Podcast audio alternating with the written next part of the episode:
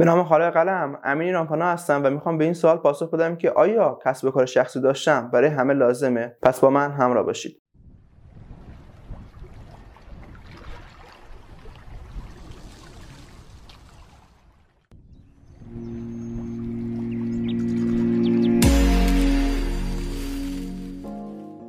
کسب کار شخصی کسب کاری که می با توجه به مهارت ها و حرفه که داری می یه سری ارائه خدمات و محصولات می‌کنی و کسب و کار دقیقا حول مهارت های شما و شخص شما میچرخه. حالا بحثی که پیش میاد آیا واقعا کسب و کار شخصی داشتن؟ برای همه لازمه. موضوعی که وجود داره خیلی از افراد داخل کسب و کار شخصی موفق ترن و خیلی از افراد موقعی که برای کسای دیگه کار می‌کنن موفق ترن شما باید اولین کاری که بکنید بررسی بکنید. که آیا برای دیگران که کار می‌کنید میزان رشدتون موفقیتتون بیشتره میزان رضایتتون بیشتره یا موقعی که برای خودتون کار می‌کنید. موقعی که شما کسب و کار شخصی را میندازید اول راه با یه سری مشکلاتی ببینید مشکلات مالی دست و پنجه نرم می‌کنید. هنوز درآمد خاصی ندارید باید خیلی از وقتا بیشتر از حد معمولش کار بکنید. خیلی از کارا رو باید خودتون شخصا مدیریت بکنید انجام بدید و کلی انرژی مالی زمانی ازتون می‌گیره. آیا توانایی انجام این کارا رو دارید و موقعی که این کارا رو انجام می‌دید واقعا رضایت دارید یا نه؟ فقط می‌خواید بگید که آره من مسئول کسب و کارمم من خودمم من فلانم. این حرفا موقعی که شما رضایت نداشته باشید شما لذت نبرید از انجام دادن یک کار. شما موقعی که سختی می‌کشید اگه واقعا اون خواسته قلبیتون نباشه از این حس از این سختی رضایت نداشته باشید. بعد از این مدت ولش می‌کنید و اصلا دیگه خوشحال نیستید. اما خیلی وقتا شما برای یه نفر دیگه کار می‌کنید اما خیلی خوشحال ترید رضایت بیشتری دارید و جایگاه بهتری دارید. برای چی؟ برای اینکه اون فرد کلیه کارا رو انجام میده و شما فقط دارید کار تخصصیتون انجام می‌دید. و با توجه به تخصصتون دارید داخل اون کسب و کار داخل فضای کسب و کار دارید پیشرفت می‌کنید. درسته شاید برای فرد دیگه دارید کار می‌کنید. اما اسم شما در حوزه کارتون شناخته شده است و دردسرای خاص خودتون رو ندارید. قبل از تصمیم به ایجاد یک کسب و کار شخصی بیاید بررسی بکنید. ببینید که آیا رویاتون به ایجاد یک کسب و کار شخصی می‌خوره یا باید برای دیگران کار بکنید. و مهمترین گزینه رضایت شما کجاست؟ داخل کسب و کار شخصیتون یا برای کسی کار می‌کنید؟ این نمیاد بگه که آره من از اینکه زیر نظر یه نفر باشم خستم فلانم از این دور قضايا نه. باید بیاید تک به تک مواردتون رو بررسی بکنید. موارد زندگیتون خانوادگیتون یا هر مواردی که برایتون مهمه. ببینید آیا اگه داخل کسب و کار شخصیتون باشید رضایت بیشتری دارید یا برای کسی دیگه کار بکنید رضایت شخصی بیشتری دارید؟ بحث مهم اینجا رضایت شخصیه. مهم نیست که افراد دیگه چی میگن. تو زیر دست یه نفر دیگه تو کسب و کار شخصی خودت داری. چقدر عالی. اصلا اینا مهم نیست. تنها چیزی که مهمه اینه که شما چقدر رضایت شخصی دارید و از کاری که دارید انجام می‌دید لذت می‌برید. و کنار این لذت درآمدی دارید کسب می‌کنید. اون چیزی که شما نیاز دارید و باعث میشه به چیزایی که می‌خواید برسید و بهشون بپردازید. اگر قصد کسب و کار شخصی را بندازید و تصمیمتون رو گرفتید و می‌بینید رضایت شغلی شما رضایت شخصی زندگیتون در این مسیره شما بیاید بیزینس مدلتون رو مدل کسب و کارتون رو بررسی بکنید. ببین چه کسایی باید خدمات بدید چه محصولاتی باید داشته باشید چه ارتباط گیریایی و چه کارهایی باید انجام بدید. و در این مسیر اگه کمک نیاز داشتید من می‌تونم کمکتون بکنم. پس اگه قراره کسب و کار شخصی رو ایجاد بکنید اول از هر کاری بیاید ببینید رضایت کاری شما کجاست. تو کسب و کار شخصی یا برای دیگران کار کردن و بعد دست به اقدام بزنید. امیدوارم که در تک تک مراحل زندگی و کاریتون موفق و شاد باشید. حق نگهدارتون.